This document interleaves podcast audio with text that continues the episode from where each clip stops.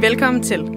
Du lytter til klip fra ugen, programmet, hvor jeg tager dig med gennem ugens højdepunkter fra Kulturmagasinet Kres, dit kulturmagasin her på Radio 4. Vi kommer i dag forbi fede guitar riffs i anledning af Jimi Hendrix fødselsdag.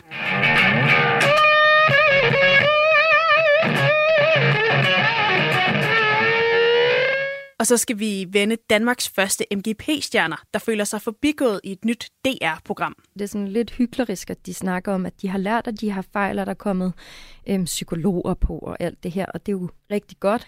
Men samtidig så, så øhm, efterlader de jo stadig sådan lidt, føler jeg også, der var de første vinder på perronen ved mm. bare ikke engang at ville nævne det med et eneste ord. Sylvester Stallone er mere end bare muskler i en ny serie. Og det opdagede Svend Ole Thorsen allerede første gang, han mødte ham. Det var som at møde en professor i litteratur. Faktisk et chok for mig, fordi mit indtryk var fra hans film, hvor han talte på en fjollet måde og, og, og var så måske lidt tumpet i det. Og så er Spotify Wrapped endelig kommet. Men hvad har det at gøre med min personlighedstype? På den ene side er Spotify er interesseret i at kunne bruge det til at forstå os som musiklyttere. Ikke bare, hvad er det for noget musik, vi lytter til, men hvad er det, hvordan det er forbundet til vores personlighed. Det er ugens højdepunkter fra Kulturmagasinet Kreds, som vi skal igennem over den næste times tid. Mit navn er Sara Birk Becker. Velkommen til.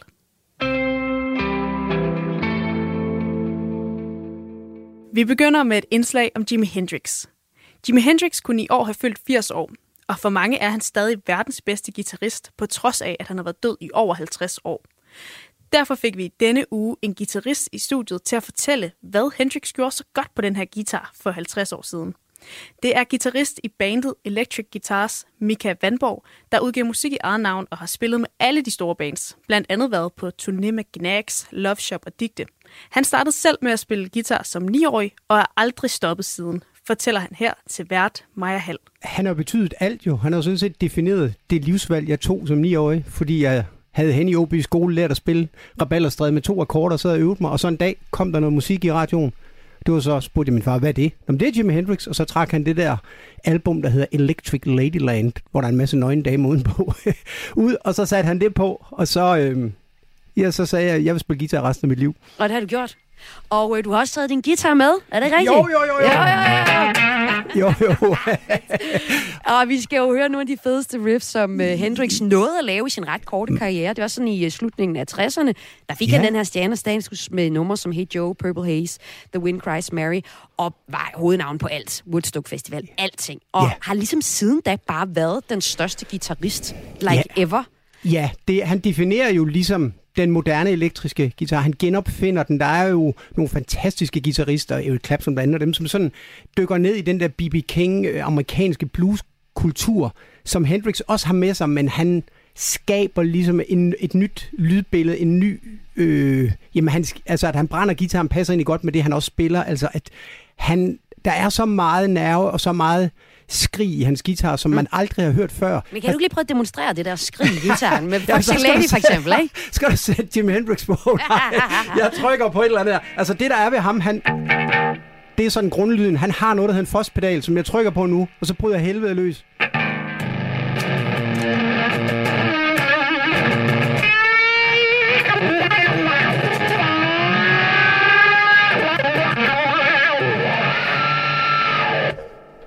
Men, og det her, det er jo ikke, fordi man ikke kan spille guitar. Det er jo fuldstændig kontrolleret. Ja, det er sådan, Eller nogenlunde. Så Eller for meget. som, som ja. jeg kan blive. Ja. Ja, ja. Jamen, altså, han, han, han, var, han var innovativ i forhold til, at der skete selvfølgelig også en elektronisk udvikling på det tidspunkt. Og dem, som udviklede pedaler, synes også selvfølgelig, at Jim Hendrix var den fedeste. Så der er sådan flere pedaler, der er opfundet til ham. Okay. Som, ja. Og det, det øh, som stadigvæk er er, du ved, er faste i bordet i Electric Guitars. Både Søren og jeg har de pedaler i vores bord, og det har de fleste, ej, nu skal jeg passe på, hvad jeg siger, men de fleste guitarister med respekt for sig selv, har ligesom de der klassiske lyde, som Jim Hendrix stod for. Hvad er det for nogle pedaler? Jamen, det er blandt andet Foss-pedalen, ikke? Og så er der en Foss-pedal med sådan en oktav oveni, og så, wow, wow-pedalen er jo ikke opfundet til ham, men det er jo ligesom, det er jo...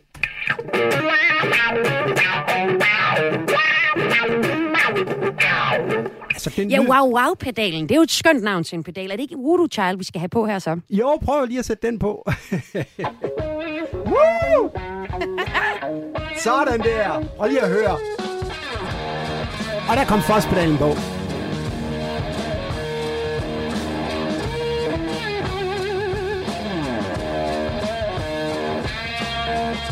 Og udover altså noget så sindssygt, som har været med til at opfinde nogle pedaler, som stadig er hos jer guitarister, hvem er det så, han har haft betydning øh, for, vil du sige, Mika?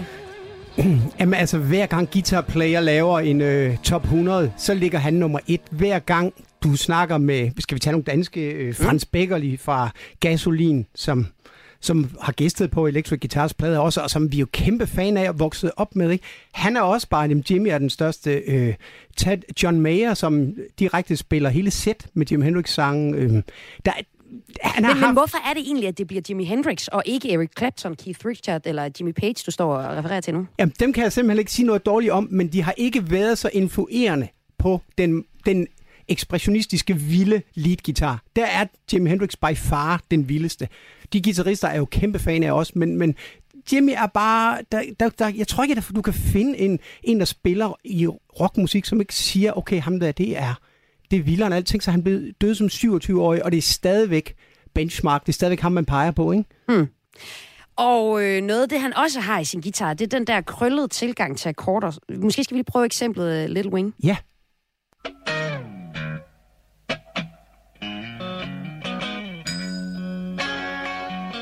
Det er jo mindre smadret, det vi hører lige nu i ja. Vandborg. Ja, det er jo det. Han har ligesom... Øh, han har flere, øh, hvad kan man sige, universer, men sådan, hvis, hvis jeg ligesom skulle jo gøre det meget firkantet, hvilket er godt i radio, så, så er der ligesom den der helt vilde, støjende, øh, øh, hvor han også spiller nationalmelodi, når det hele hyler og skriger, og Foxy Lady Vilde Riffs. Og så er der den der meget smukke tilgang, der det er en sang til hans mor, der døde, da han var helt lille.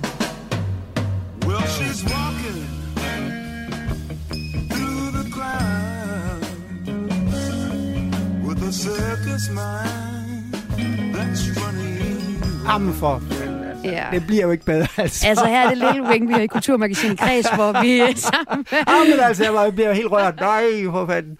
Det, det var også perfekt timing, det der med tekst lige kom der. Ja, med... altså, skal jeg prøve at forklare ja, det lidt, så er det ligesom, nu spiller jeg Lille Wing uden krøller.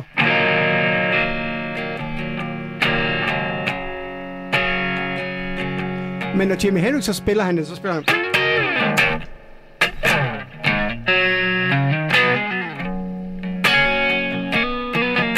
samme akkorder. Så hvad er det, man krøller med her? Jamen, det er sådan lidt, at man tager... Spørg hende, der ikke kan spille mere end det. Nå, men man, tager, man, man, man pluder ligesom rundt i akkorderne på sådan en, hvor der lidt er to toner meget. Altså, den toner i toppen hele tiden. Den.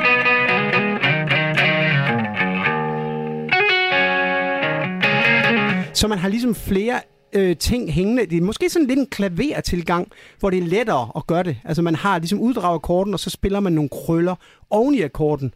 Sådan at, nu starter jeg med at spille sådan de der klassiske spidergreb, man starter med, med at lære, ikke? Mm. Altså, det bliver jo... Det altså, jo man lærer spil, man, lærer, man starter med at lære Smoke on the Water. Er det ikke der, man starter? jo, det, det, det, er der mange, der har gjort. Og så kommer spidergrebene, hvis man flipper ja. helt ud. Og så kommer krøllerne til sidst. Ja. Og så er der jo egentlig mange, du, en ting er, at man er inspireret af Jimi Hendrix guitars spil, og hvordan han ligesom revolutionerer elgitaren, men så er der jo også nogle direkte referencer ind til, øh, til, til noget af musikken. Hvordan er det, at det også bliver taget med ind i populær ja, i musikken? Jo, men altså, jeg, jeg gav dig nogle eksempler, vi snakkede om, omkring det der med Under the Bridge med, med Red Hot Chili Peppers, som ja. jo fuldstændig er en til en ren øh, øh, krølle øh, guitar. Og er det fordi, man ligesom, er det en tribute til uh, Hendrix, når man gør det som Det Red tror jeg ikke. Det ligger i, altså, næste gang folk er ude og høre noget god live musik, så prøv at lægge mærke til, hvor meget guitaristerne gør det her. Ja. Den her ting.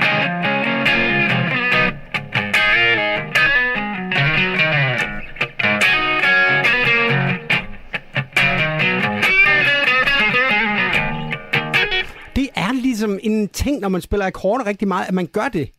Det, det, er, en, det, er, en, det er blevet en, en standard, at man ligesom ofte byder ind med det. Det er jo ikke alle sange, der passer til, men det er jo, I vil, hvis man lægger mærke til det fremadrettet, så prøv at lægge mærke til, hvor meget guitarister gør det. Mm. Og det kommer ligesom fra en soul-tradition, som ligesom med bluesmusikken, som Jimi Hendrix morfede ind i et nyt, på det tidspunkt fuldstændig banebrydende nyt univers. Og jo noget, han kun lykkedes med at gøre, indtil han var øh, 27 år gammel. Ja. Han kunne have været født øh, 80 i øh, år. Tror du, der var mange nye revolutioner, og, altså, man kunne have hentet hos ham, hvis han var, havde levet? Jamen altså, det, han var i hvert fald i, i de øh, fire år, han når ligesom at være... Ja, det er kun altså, fire år. Det er, det er kun sindssygt. fire. Det er fuldstændig sindssygt. Det er fuldstændig gakket. Han, han kommer jo til London og gæster med Cream, ikke? og alle skal ind og se ham. Øh, Beatles sidder på forreste række og alt. Ikke? Der er en historie, hvor Jeff Beck og øh, Eric Clapton, de er til en af de koncerter, og de er jo, de er jo de er de to konger på det tidspunkt. Mm. Der er ingen, der rører dem. De er de største guitarister. De holder simpelthen hinanden i hånden, for de ved godt, det der, det er forbi, hvad de, altså. Mm. Og det er jo så smukt. Ja. ja, jeg har det fra Jørgen Clapson. Ikke, ja. ikke direkte, men det hørte det. ah, men Mika Vandborg, tusind tak, for du kom med her i Kulturmagasinet Kreds og forklaret, hvad det er for nogle riffs, der har gjort Hendrix som den største guitarist, og stadig er det i går, på han fyldt 80 år. Og vil du ikke lige spille nogle Hendrix-toner til sidst? Jo, det vil jeg da Som gerne. Som hyldest til dine.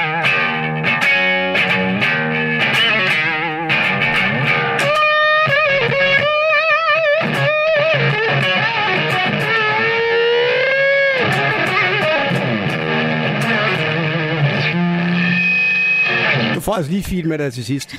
det er så lækkert. Tak fordi du var med her i Græs. Selv tak.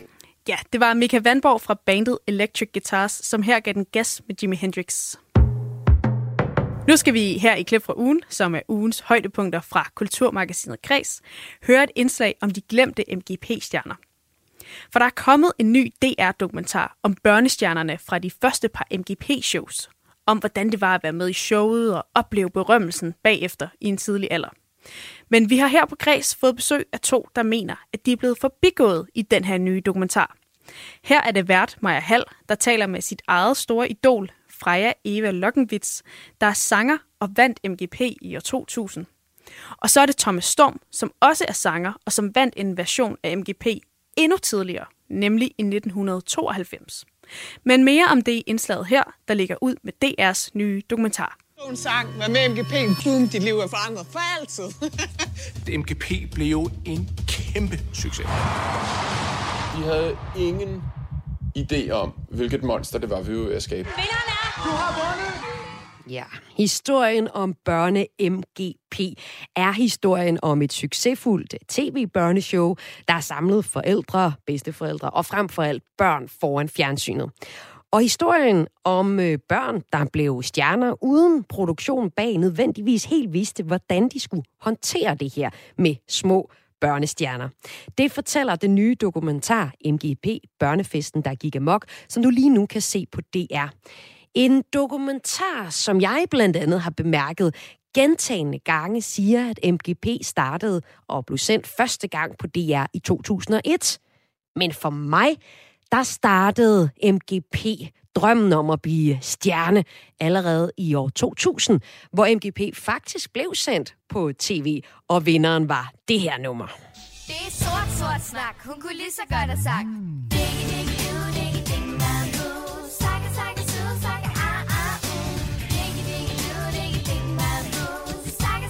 Ja, som øh, 10-årig, der ramte Femininums nummer her om deres lærer, der taler sort, sort snak. Mig lige i hjertekuglen, og drømmen om at være med i MGP blev født. Noget jeg aldrig fået udlevet godt nok.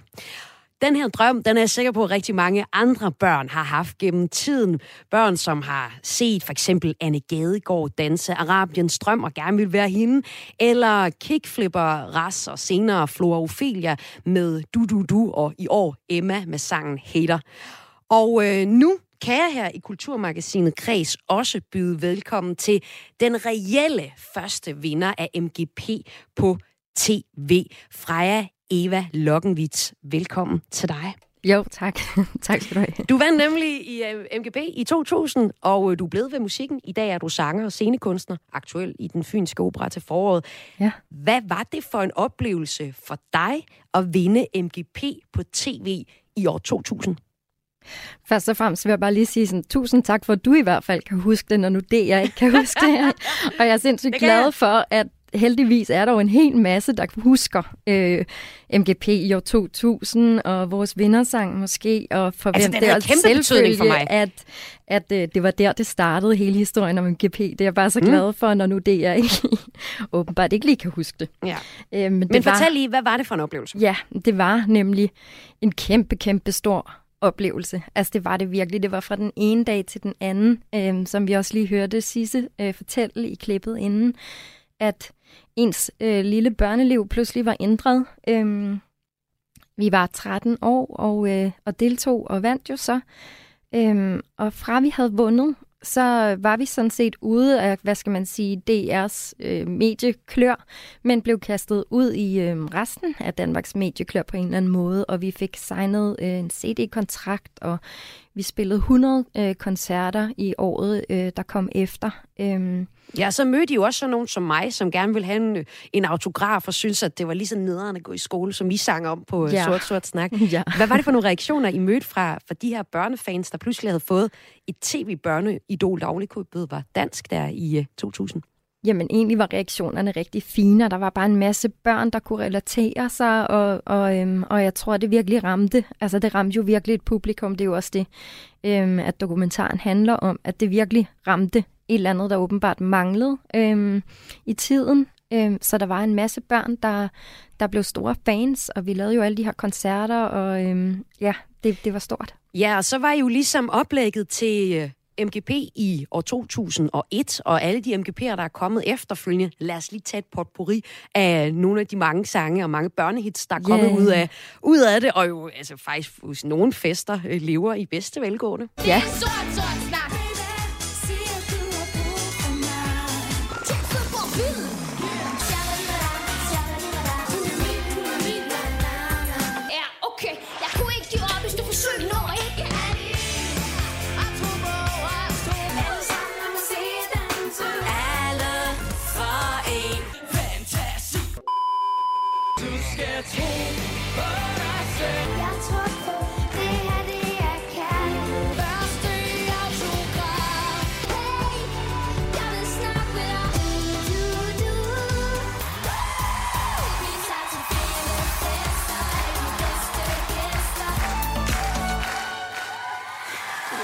hvis øh, dig, der lytter med, stadig er med, så var det her en energiudladning fra alle de vinder, der har været af børne-MGP fra år 2000, skal det retmæssigt, øh, retmæssigt siges. Ja, tak.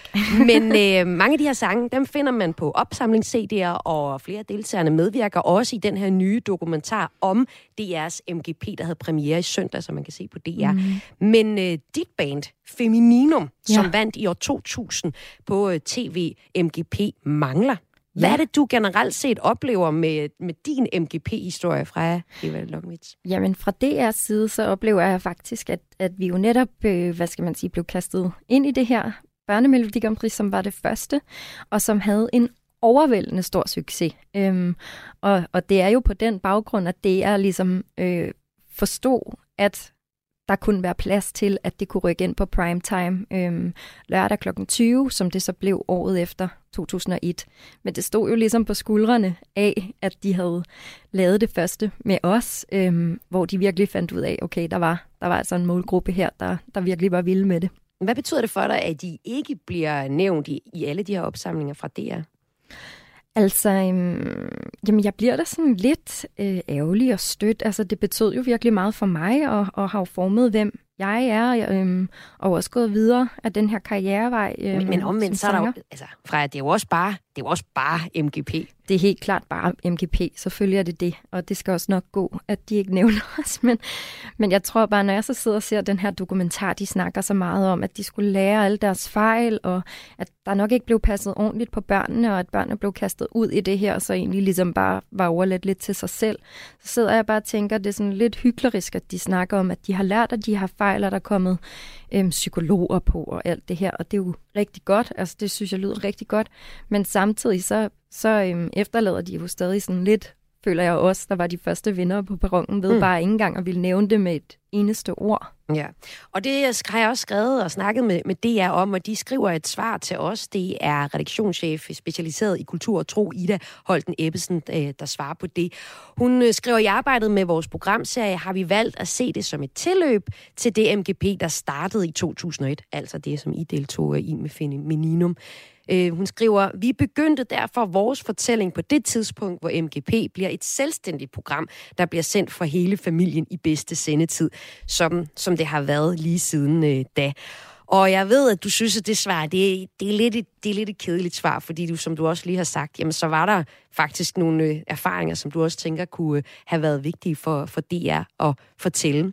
Og de erfaringer og øh, den oplevelse, du havde med at være med i MGP, den får vi så nu helt eksklusivt her i Radio 4. Ja. Den Og, glemte øh, historie. Den glemte historie lige præcis. Den glemte MGP-stjernehistorie. Men øh, den er jo ikke kun øh, din glemte historie, Freja. Der er jo faktisk flere, så hæng lige på. Ja, det er det. Fordi jeg må nok korrigere mig selv og byde øh, velkommen til dig, Thomas Storm. Velkommen til Græs. Hallo, Thomas. Ja, kan du høre mig? Det kan jeg i hvert fald. Velkommen til. Det var godt. Tak skal du have. Det er nemlig sådan, at øh, der var også et MGP, før der var et MGP på tv. Og da jeg skrev og spurgte DR om, hvorfor de startede deres øh, MGP-historie fra 2001, så skrev de også, der blev ganske rigtigt afholdt et Melodi Grand Prix for børn i år 2000, som indgik som en del af programmet Børneæderen. Men faktisk blev der også allerede i 90'erne afholdt en slags Melodi Grand Prix for børn og unge i programmet Zigzag. Og det var så i, øh, år 2000, eller i 1992, at du var med i MGP, som foregik i de regionale P4-stationer, hvor du var øh, vandt for, for Fyn-regionen, og øh, så kom med videre op i den landstækkende konkurrence. Sangen, du deltog med, Thomas, Mhm. mm-hmm. den findes. Ja. jo øh, ikke sådan rigtig andet på en spolebåndoptager, så øh, kan du synge lidt af den for os?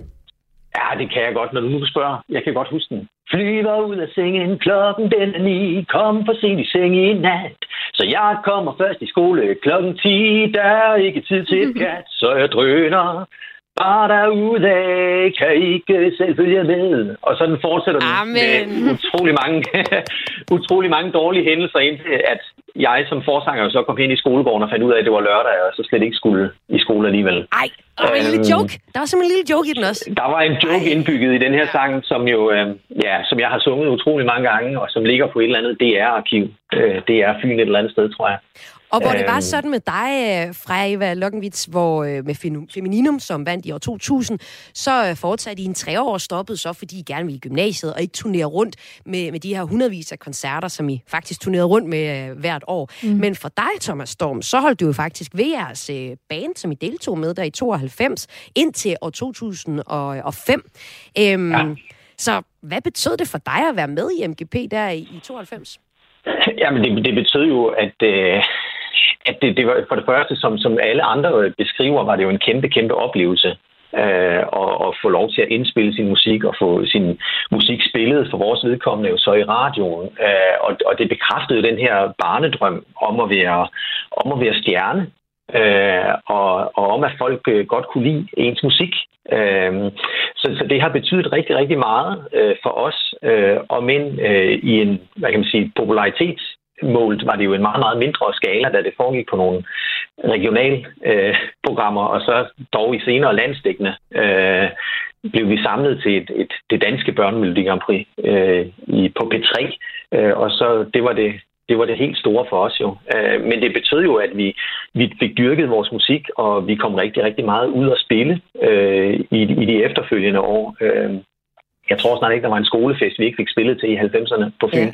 Øhm, så så, så det, har, det har betydet utrolig meget øh, Ja, for, og ligesom for med- til musikken. Ja, ligesom med Freja, så er du også blevet ved musikken og arbejder i dag som freelance operasanger. Opera er faktisk noget, I gør jer i begge to. I, mm. i sommer sang du så Don Juan på øh, Aarhus øh, Sommeropera, og har jo turneret på øh, samtlige scener i Danmark, hvor man har kunne høre mm. dig synge opera, det kongelige teater, Nysk Opera. Øh, på et tidspunkt har I faktisk også ja, øh, medvirket øh, på samme opera. Så jeg står nu altså her i Kulturmagasinet Kreds med to børne-MGP-stjerner, hvis historie vi sjældent hører. Og øh, to stjerner fra før det gik fuldstændig amok med medieopmærksomhed. En opmærksomhed, som den her nye DR-MGP-dokumentar fortæller om, hvor blandt andet øh, kickflipper Rasmus fortæller, hvordan opmærksomheden blev alt for meget. Vi hører også historien om Morten Philipsen, det er ham med sangen Du er ikke som de andre piger, der fik en anden plads i 2002.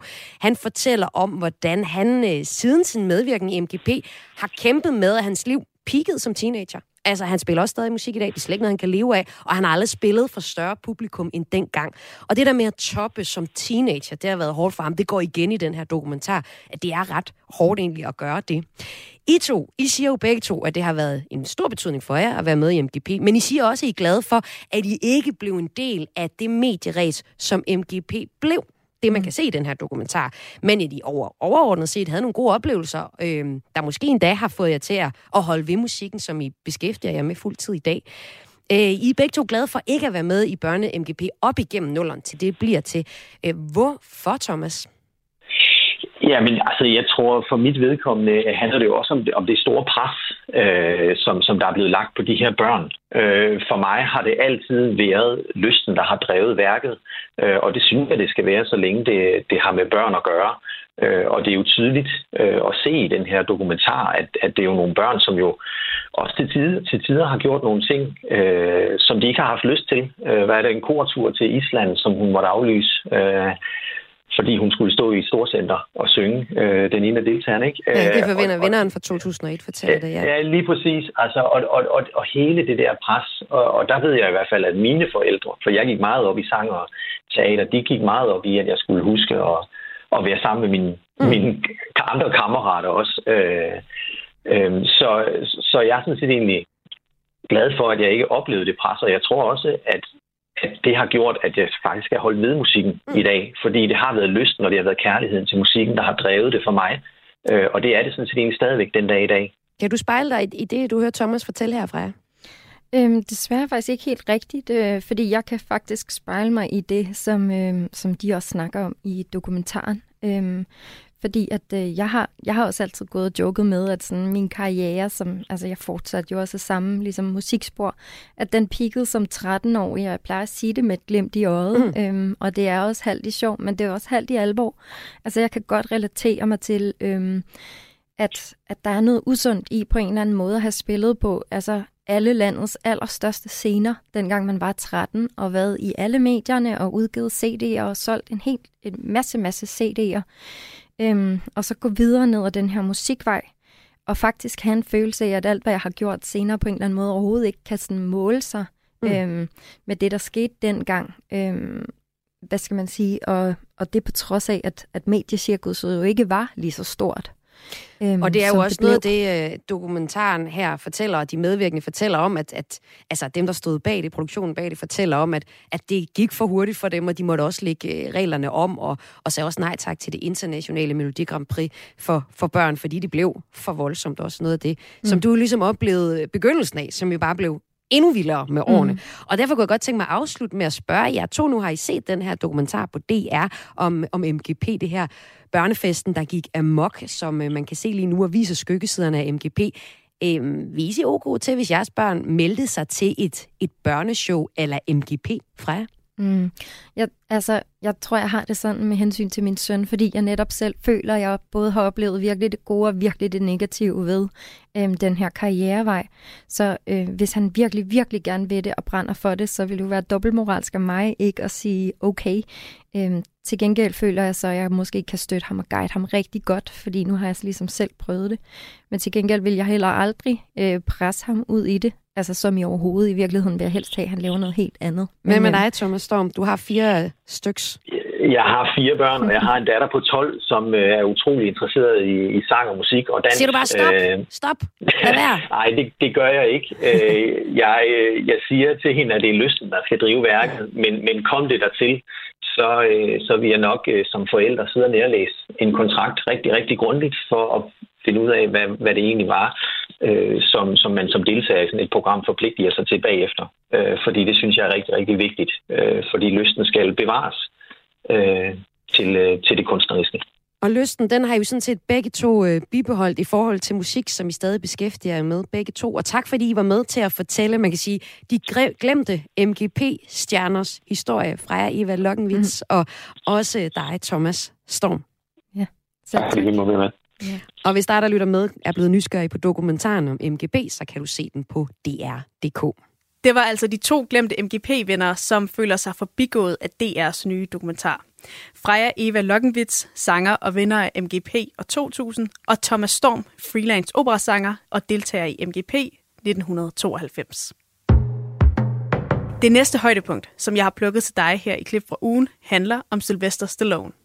For den 76-årige filmstjerne er aktuel med en ny serie, der hedder Tulsa King, og som kan ses netop nu. Den handler om den hårdhudede gangster Dwight, der efter 25 år i fængsel bliver sendt i eksil fra New York til Tulsa for at starte en ny gangstervirksomhed i søvngængerbyen. Selvom Tulsa King har en masse action, så er det også en serie om en gammel gangsterboss, der græder, når ingen ser det.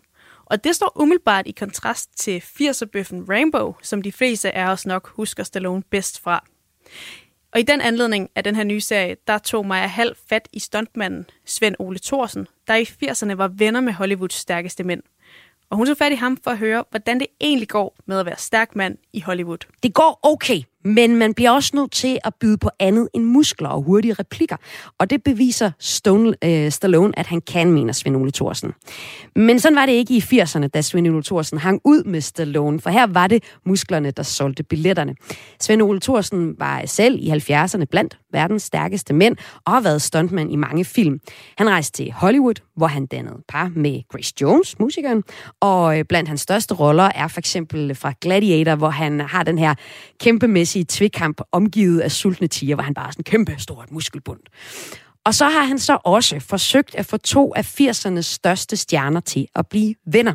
Den ene, det er ham, det handler om i dagens udsendelse af Kreds, Sylvester Stallone, og den anden, det er Arnold Schwarzenegger, som øh, Svend Ole faktisk havde øh, lavet nogle film med, inden han rejste til Kalifornien i midten af 80'erne. Så da han landede i The Golden State, så ringede han til Svenole, og øh, så ringede Svenole til Arnold. Og så jeg i byen, og man gav en kop kaffe. Ja, ja, jeg er oppe i Griffith Park. Jeg laver en film, der hedder Commando. Kommer op og, og siger hej. Så jeg kom derop, jeg var dengang 142 kilo, og havde lovet, inden jeg rejste hjemmefra, at sætte verdensrekord i styrkeløft i en disciplin, der hedder bench press, var jeg i stand til øh, som 40-årig at løfte 242,5 kilo som verdensrekord. Så da Joel Silver, produceren, så mig, øh, var han ret imponeret, fordi jeg var 40 kilo tungere end andre. Og sagde, hør her, øh, hvis du nu er i byen, så kunne du tænke dig at arbejde på filmen her. Så det var jeg da godt tænke mig. Og så, øh, så var jeg i filmbranchen. Hvor mange æg vil du sige, du spiser på det her tidspunkt? Eller hvad, hvad sætter man til livs? Jeg lavede en artikel i Se og Hør, hvor jeg spiste dengang. Det er jo noget med øh, 20 æg om dagen og 3-4 liter mælk. Og, altså, jeg spiste jo meget. Jeg trænede jo tre gange om dagen. Ikke? og spiste 5-6 gange om dagen. Og startede på en kropsvægt af 83 kilo. Efter 10 år, så var jeg så over 140 kilo. Ikke? Så jeg var virkelig fanatisk. Jeg mistede også mit første ægteskab på det, fordi jeg var jo dyr med altid. Ikke? Det var mit liv. Ikke? Jeg havde sat mig, jeg satte mig det mål, at når jeg døde en dag, og alle vennerne skulle løfte min kiste op, så gik bunden ud, fordi jeg var så tung. Så kiggede jeg ned og sagde, hold kæft, hvor var han stor. Det var ligesom det der, det havde jeg sådan som mål. Jeg vil være den største og den stærkeste i verden. Og så skal der nogle æg til. Jeg skal op på æg til 30 nogle gange. Og for at det nu ikke skal handle om alt, øh, hvad du øh, spiser, øh, Ole Thorsen, så kunne jeg godt tænke mig at høre dig tilbage til tiden her 85, hvor du kommer til øh, Hollywood. Du øh, har din ven Ja. Arnold Schwarzenegger, men på et tidspunkt så øh, møder du også Sylvester Stallone. Hvordan det? Ja, det er i, øh, i, i, 80'erne. Da Jeg tror, vi har været i byen i halvanden år, eller sådan noget, i 86, 87. Der var der en masse konkurrence i bladene og aviserne om øh, hadet mellem Arnold og Stallone. Og De konkurrerede ikke med deres film med Commando, der viser muskler, og Rambo, der er rundt og viser muskler. Så der var meget snak og nærmest et uvenskab mellem dem. Og så på et tidspunkt, som dansker, så tilbyder jeg at være, være sådan en øh, moderator, der går igennem imellem dem, og så forsøger ligesom at bære vej så de kan lære hinanden at kende, fordi de har begge to samme ambitioner, ikke? at være de største og være de bedste og alt det der. Det skete så ved, at jeg, jeg dengang blev inviteret, fordi Gitte var dengang gift med, med Stallone, og jeg havde arbejdet sammen med Gitte Red i Italien, og Arnold, da vi lavede den der film. Så hun inviterede mig op til jul på et tidspunkt, hvor hendes forældre var der, og vi mødte Stallone for første gang faktisk, og var meget imponeret over øh, den her øh, karakter, som viste sig at være en utrolig formel og veltalende og velvidende person, øh, så han duftede rart. Han var flot klædt på, elegant klædt på. Øh, han var kunstner. Alle mange af hans malerier var i hans hjem. Og han havde et meget udsøgt hjem med antikviteter. Og, og altså, det var som at møde en professor i litteratur. Faktisk et chok for mig, fordi mit indtryk var fra hans film, hvor han talte på en fjollet måde og, og, og var så måske lidt tumpet i det. Så da Arnold bad mig om, at jeg kunne være sådan en, der øh, forsøgte at få dem sammen, så fik jeg en møde med Stallone. Vi mødtes nede i Santa Monica på en restaurant, der hed Ivy at the Shore, øh, hvor han kom med sine bodyguards. Han havde seks bodyguards dengang. Og så sad vi og snakkede, og jeg snakkede på Arnolds vegne, ikke? og forsøgte at sælge Arnold til Stallone. Samtidig med, så sad der en bodyguard et par meter fra os med sin lille lomme, og rejste sin negle, for ligesom at demonstrere, at han var en farlig mand. Hvor jeg var bedt Stallone om at fjerne, fjerne ham det, og hvis vi jo nok fik knækket med to stykker, ikke? Så han var en tændstik mand, ikke? Så han, han fik en skide med, at blev sendt væk fra bordet. Og så gik jeg hjem til Arnold og fortalte om, mit indtryk af Stallone, ikke? Hvor, hvor fantastisk Stallone var, og hvor imponeret jeg var over Stallone. Og jeg var sikker på, at de ville blive gode kammerater, de havde de samme interesser, de trænede, og de spiste sundt og opførte sig pænt. Og de mødtes så og havde en lang snak. Men resultatet blev, at de begge to kom til mig og sagde, nej, jeg tror, at Anders ego er for stort. Og Stallone sagde det samme, nej, jeg tror, jeg tror ikke, vi passer sammen, fordi så de, havde, altså, de var begge to som fylde ambitioner, så de mente ikke, det var tidspunktet, der var det rigtige. Senere, øh, jeg fik et nært forhold til Stallone. Jeg var med ud, og var han spillede polo, og han var på hans kontor på Paramount, som for af dem, der producerer Tulsa King nu. Det er Paramount Studio. Mm. Og nu har han så fundet ud af at lave tv. Det er en god ting. Og jeg er, jeg er glad på hans vegne, fordi jeg tror, nu har han en mulighed for at ligesom vise sig selv, den her veltalende, elegante mand, som er, er altså en verdensmand. Du ved, han er charmerende, og man kommer ind i et rum, så drejer og vender alle sig rundt og rundt. Altså, han har virkelig en, øh, en karisma, øh, som går ud over det så vanlige. Og jeg er sikker på, at nu her, hvor han kan være sig selv og vise, hvad, hvad han egentlig kan, øh, ud over Rambo, Rocky og alt det der, at han får stor succes med det. Du spår øh, Tosla-serien her, Tosla King, til at blive en, en øh, stor succes. Det bliver superhit. Jeg ser på Stallone. Han er meget speciel. Siden øh, dengang altså, har jeg været stor øh, fan af Stallone og stor støtte til Stallone, og er glad for nu at se, at ham og andre blive kammerater 30 år senere, eller 40 år senere. Ja, ja, nu er de jo bedste venner, ikke? Hvilket er dejligt at se, ikke? Sådan lød det fra stuntmanden Svend Ole Thorsen, der altså har været maler mellem Arnold Schwarzenegger og Sylvester Stallone, der nu er aktuel med serien Tulsa King. Til sidst her i klip fra ugen har jeg taget to højdepunkter med, der handler om Spotify Wrapped. For nogle af os er det nemlig årets vigtigste højtid, når vi finder ud af, hvad vi har lyttet mest til i år. Det er i hvert fald en ret stor dag for mig at kigge tilbage på præcis hvor meget jeg har lyttet til min favoritmusik. Og i år kan du som noget helt nyt se, hvilken musiktype du er. Jeg er for eksempel den fremadlyttende type. Altså det har jeg i hvert fald fået at vide i min Spotify-app. Og det her med at finde ud af, hvilken musiktype man er, det kan faktisk få konsekvenser for de anbefalinger, du får fremadrettet. Det fortæller Rasmus Rex Pedersen, der er lektor i kommunikation og forsker i digitalisering i musikbranchen. Spotify har, har, har ligesom for et par år siden opkøbt en, en virksomhed, som specialiserede sig i at analysere vores musiklytning og koble det til forskellige personlighedstyper, og det er så det, de begynder at rulle ud nu. Og det fortæller os jo på den ene side, at Spotify er interesseret i at kunne bruge det til at forstå os som musiklyttere. Ikke bare, hvad er det for noget musik, vi lytter til, men hvad er det, hvordan det er forbundet til vores personlighed.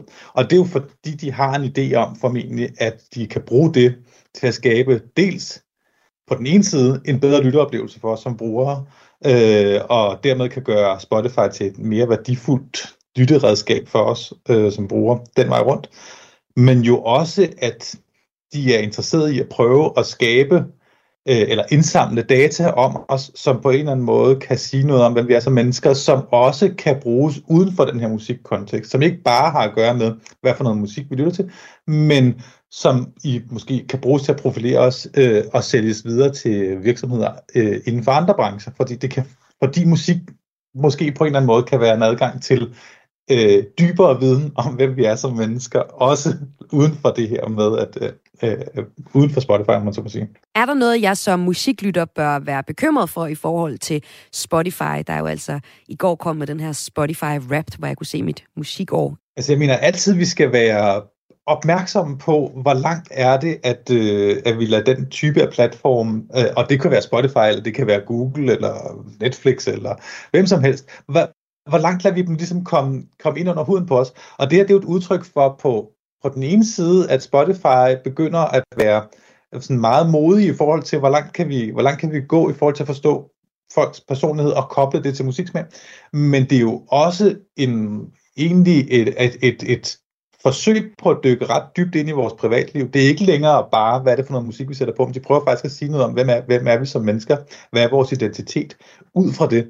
Øh, og det, det er sådan en udvikling, der har været undervejs i lang tid, men det, nu bliver det faktisk ret tydeligt, at det er en, en af de ting, der, som, som de arbejder med at gøre. Og det tænker jeg, det skal vi være bevidste om i hvert fald. Vi skal være sådan kritisk reflekterende omkring, øh, at det er en af de måder, som digitale platforme som Spotify arbejder på, øh, at, øh, at produktudvikle øh, og at forstå deres brugere. Og i de gode tjenester, som vi får, som kan opleves som virkelig rare og, og som, som møder vores, vores behov, jamen der er også samtidig øh, en, en, øh, en dataindsamling, som går relativt tæt på, hvem vi er som mennesker. Nu siger du, at øh, jeg skal være kritisk reflekterende, Rasmus Rik Pedersen. Mm. Det er med på, at... Øh, at det, det kunne da være en god idé at gøre, men når Spotify øh, har for eksempel givet mig øh, prædikatet, at jeg er eventyrlysten, det er den personlighed, jeg får at vide mit øh, år i musik, er mine kollegaer, de har fået at vide, de er tidsrejsende, der er en, der har fået at vide, det var specialisten, og en, der var fremadlyttende. Altså de her ting, det lyder jo bare som sjove ting, og jeg tænker, hvis de ved lidt mere om, hvad jeg synes er fed musik, jamen så kan de måske også øh, give mig nogle øh, fede kunstnere og anbefalinger til mig. Altså, er det ikke, altså, hvor kritisk skal jeg være over for det her? Det er jo bare øh, musik. Ja, og på den måde så er det måske også øh, relativt ufarligt, i hvert fald på overfladen. Men jeg tænker, der, der, der er ligesom to ting i det. Det ene er, at det de gør, det er, at de siger noget om, hvem du er som menneske, og hvordan du er som personlighed. Og den måde, de selv forstår det på, er en side, og så er der, hvordan de præsenterer det for os. Ikke? Når vi kigger de her eksempler på, hvad er det for nogle personlighedstyper, man kan blive kategoriseret som, så, så er der jo ikke nogen af dem, der er formuleret negativt. Mm. De er formentlig der er ingen, der har dårlig musiksmag. Men, der er præcis, der er ingen, ikke et, nogen af dem her, der siger, øh, du har bare virkelig dårlig smag. det kunne eller, eller, øh, eller hold kæft, hvor hænger du fast i øh, noget musik, der bare ikke har været moderne i mange år. Eller, altså, så, så bliver det ramsat som, at øh, du kan lide de gamle klassikere, eller altså, så, så hvad hedder det, øh, så, så det bliver framet på en positiv måde her, og det, det gør, at vi har lyst til at dele det med andre, øh, hvad hedder det, men om bagved, så ligger der jo øh, også nogle, nogle andre analyser, som, som potentielt godt kan, kan, kan være mindre pæne, kan man sige. Ja, hvad er den yderste konsekvens af, at Spotify nu laver personlighedstest på os? Jamen, altså, det, det, den ene er, at det kommer til at forme den måde, som, som de tænker musikanbefaling på. Altså det, det er helt klart, at når, det her, når de ruller det her ud, så er det fordi, de mener, at de har nogle resultater i dataanalysen, som er signifikante i forhold til, hvordan, hvordan er det, vi oplever musik. Øh, og der, det vil være, altså, og vi må formode, at det så betyder, at de også prøver at inkludere det i måden, de anbefaler musik fremadrettet. Og det vil sige, at, at det vi skal forvente, det er, at musik ikke kun bliver anbefalet på baggrund af kvalitet, men også bliver øh, anbefalet på baggrund af, hvordan understøtter det en, en eller anden form for psykologisk profilering af os som, som bruger. Øh, så, så de prøver at ramme øh, den personlighedstype, vi er, udover at de også prøver at ramme vores musiksmag. Det sagde Rasmus Rix Pedersen, der er lektor i kommunikation og forsker i digitalisering i musikbranchen, til Maja Hall. En anden side af den her Spotify Wrapped mønt er selvfølgelig de kunstnere, som vi alle sammen ser på i vores top 100. For musikerne betyder Wrapped og Spotify i det hele taget, at de skriver musik, der passer til Spotify, og det påvirker den musikalske kreativitet. Det tog vært Mathias Wissing fat i med Lasse Mathisen, der er musiker og forsanger i brancheforeningen for komponister og sangskrivere Autor. Jeg kan sige, på den ene side er der nogle meget konkrete ting i forhold til sådan helt konkret at skrive sange og producere sange, som øh, Spotify har påvirket rigtig meget, fordi de øh, på mange måder jo har nærmest monopollignende tilstanden, og dermed er det enormt afgørende, at man kommer på de rigtige playlister osv. Og, og, og så er der nogle ting, som gør sig gældende, fordi det er nogle, nogle standarder, Spotify har sat. For eksempel snakker man om skip rate, det vil sige, at øh, man får første klik for sin sang, hvis man har hørt 30 sekunder af den. Med andre ord skal man fastholde lytteren mm. i, de her 30 sekunder. Det gør man blandt andet ved, ved at, at lade omkvædet komme ret hurtigt. Mm. Så hvis man lægger mærke til det som, som lytter eller bruger, så kan man høre rigtig mange af, af de, øh, de sange, man hører i dag, de har ikke så lange indledninger, som de har haft, øh, som de har haft tidligere. Nej, man skal sikre sig, at lytterne de hører noget, som, som fænger dem, og så de bliver hængende til, altså inden for de her 30 sekunder, så de, så de tæller i statistikkerne. Sim- simpelthen, man skal, man skal holde fast i dem, og så skal man sikre, at de ikke laver for mange skips. Hvis de laver for mange skip rates, altså hvis man klikker videre på sangen for tidligt, så går det ind i algoritmen, og så, og, som en dårlig ting, og så, øh, så kommer du ikke på de rigtige øh, playlister osv. Så, så det, det er i hvert fald nogle af de ting, der betyder noget. Ja, og, og lige præcis de her playlister er jeg også interesseret i, fordi at det er jo sådan nogen, som Spotify kuraterer. Altså de udvælger noget musik, de synes passer til nogle øh, af dem bestemte playlister. Hvordan, øh, hvilken rolle spiller de her playlister for, for musikbranchen og for de skabende kunstnere? Man kan sige, der er, der er ligesom to grundlæggende to typer playlister, eller tre kunne man sige. Der er nogle, vi, vi laver for os selv, som ingen andre kan se. Så er der nogle, vi laver, som andre kan deltage i, og så er der dem, Spotify laver. Og de sidste er enormt afgørende for, øh, som kunstner blive opdaget og få øh, også få streams nok. Øh, så det gælder om at være på for eksempel New Music Friday hver fredag, som er i hele verden, forskellige lande. New, New Music Friday i Danmark skal man helst være, være på. Ikke? Mm. Øh, så, så der er sådan en kuratering der. Det er jo ikke algoritmer, der bestemmer det, men mm. det er der, nogle, der sidder nogle folk på Spotify og, og vælger ud. Som i virkeligheden har ret stor magt på den måde den, det er en af, afsindelig stor magt, og ja. det er afsindelig betydningsfuldt. Øh, og øh, ja, så det kunne jeg måske godt tænke mig, at man havde lidt mere transparens omkring, når det nu har så meget betydning for, for, for hvad vi lytter til, både lytter, men selvfølgelig også for komponister og autorer. Hvem sidder i virkeligheden og laver de her øh, spillelister? Ikke? Mm. Man, kan, man kunne spørge sig selv, øh, jamen er det en privat virksomhedsopgave at, at have været transparent omkring det? Nej, måske ikke. På den anden side, så har det så stor betydning for, hvad det er for musik, som vi for eksempel som danskere kommer til at, at lytte til øh, på Spotify. Ja, så de er sådan lidt uundgåelige også på den måde. Hvad betyder øh, musikstreamingtjenesterne og den digitale udvikling i det hele taget for den kunstneriske kreativitet, altså for øh, de øh, udøvende kunstnere og musikere? Altså, øh, fordi du siger, I forholder ikke til personlighedstyperne, men øh, alligevel så spiller det jo en rolle, øh, hvordan musik øh, øh, forbruget øh, med det digitale har udviklet sig. Ja, altså man kan sige, der, der, det, det påvirker utrolig meget, og alle formater har i løbet af tiden jo påvirket. Der var et tidspunkt, hvor man, hvor man skulle udgive til en, til en vinylplade, så var der nogle bestemte øh, formater til det. Så det er jo ikke sådan, at der aldrig har, der bare har været frit slag. Men det, der måske er særlig vigtigt ved Spotify, det er øh, netop de her skip rates, men også, når man kommer på playlisterne. Og det, det øh, kan man sige betyder for os, det er, at det, det er de steder, vi når vores lytter. Så er der så rigtig mange forskellige typer af musik. Øh, hvis man spiller jazz eller klassisk musik, så er det godt, at man ikke forholder sig helt på samme måde til Spotify. Øh, der kan være nogle, nogle typer playlister, hvis man gerne vil på den der easy listening jazz playliste, at, at så skal man nok ikke skrive nogle, mm. nogle soloer, som er enormt øh, svære at lytte mm. til. Øh, ja. Så det kan, det kan betyde noget. Ikke? Sagde altså Lasse Mathisen, musiker og forperson i brancheforeningen for komponister og sangskrivere, Autor. Du kan selv tjekke din Spotify Wrapped nu, hvis du bruger Spotify, og hvis ikke, ja, så må du leve højt på det, alle os andre fortæller om vores musiksmag. Og ja, det kan vel også være interessant nok. Igen igen er det ikke overraskende nok ham her, som sidder på tronen, som den artist, danskerne streamede allermest samlet set i år. Problemer de forgår,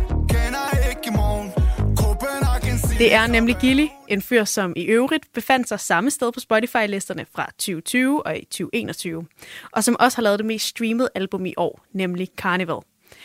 Imens der har Tobias Rahims Stor mand med Andreas Odbjerg været den mest streamede sang i 2022. Og en af de andre sange, der er på top 10, synes jeg, vi skal høre nu.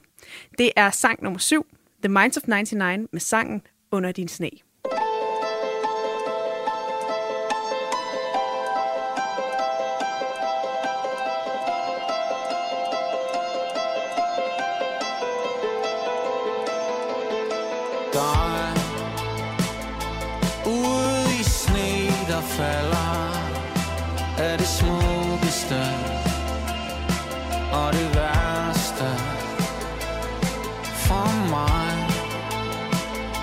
Jeg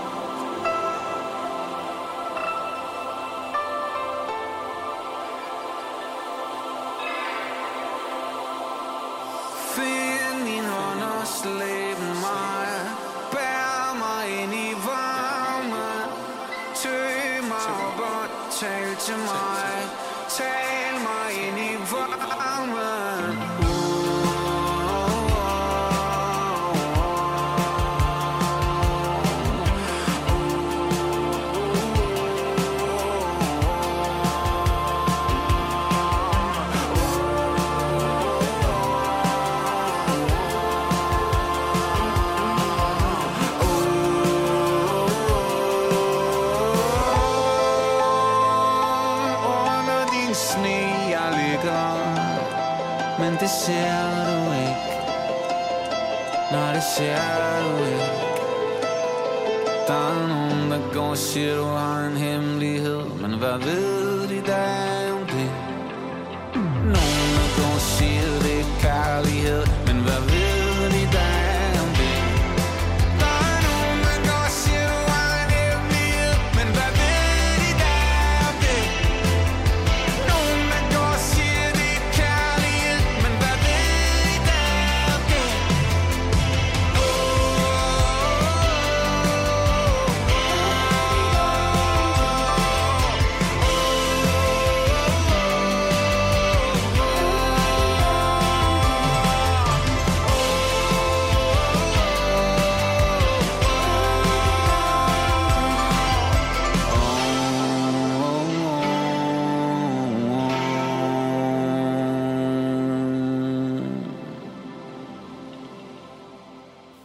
Det var altså Minds of 99 med sangen Under din sne, som altså er nummer 7 i top 10 over danskernes mest lyttede sange i 2022. Og med det kom vi altså til vejs ende for denne uges klip fra ugen, der er højdepunkterne fra Kulturmagasinet Kreds, dit kulturmagasin her på Radio 4. Husk, at du kan lytte til alle Kreds-programmer i Radio 4's app.